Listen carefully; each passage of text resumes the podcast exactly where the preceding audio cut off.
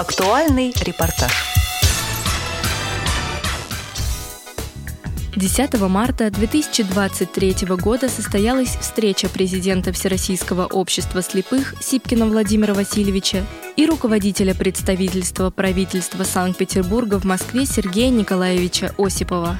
Президент Всероссийского общества слепых поблагодарил губернатора Санкт-Петербурга Александра Дмитриевича Беглова и весь аппарат правительства за большую помощь и совместную работу Санкт-Петербургской региональной организации ВОЗ под представительством Алексея Борисовича Колосова. Владимир Васильевич подчеркнул важность взаимодействия общественных организаций инвалидов и государственных органов власти в сфере улучшения условий жизни, получения образования, трудоустройства и реабилитации людей с нарушениями зрения.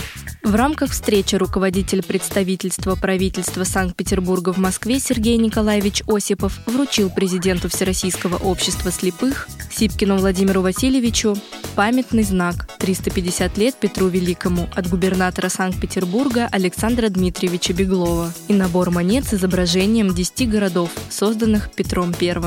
Поздравительный адрес губернатор Санкт-Петербурга Александр Дмитриевич Беглов выразил теплые поздравления – из официального письма губернатора Санкт-Петербурга Александра Дмитриевича Беглова.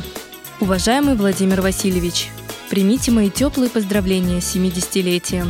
Вы посвятили себя благородному и ответственному делу помогать тем, кто оказался в непростой жизненной ситуации – Участник экспериментных советов федерального уровня, вы внесли значительный вклад в реализацию программ, формирование доступной среды, создание в Петербурге современной системы комплексной реабилитации и абилитации инвалидов.